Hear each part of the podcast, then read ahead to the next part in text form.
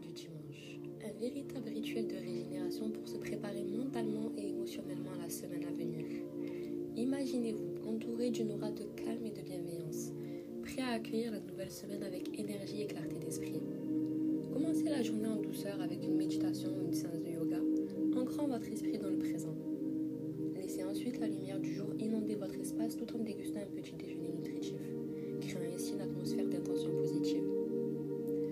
Consacrez du temps à l'organisation, préparant mentalement votre semaine à travers la création d'une liste de tâches et la visualisation de vos objectifs. La planification est la clé du succès et le dimanche offre l'espace idéal pour définir vos priorités. Le reste de la journée peut être dédié à des activités régénératrices. Un bon livre, une promenade en pleine nature ou même un moment artistique permettent de nourrir votre âme et de stimuler votre créativité. Relaxant, une séance self-care ou simplement un moment de journaling tranquille avant de vous coucher contribueront à une nuit de sommeil réparatrice.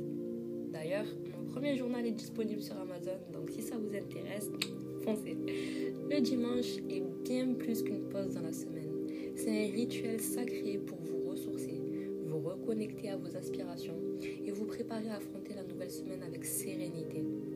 Cultivez cette routine du dimanche comme un jardin secret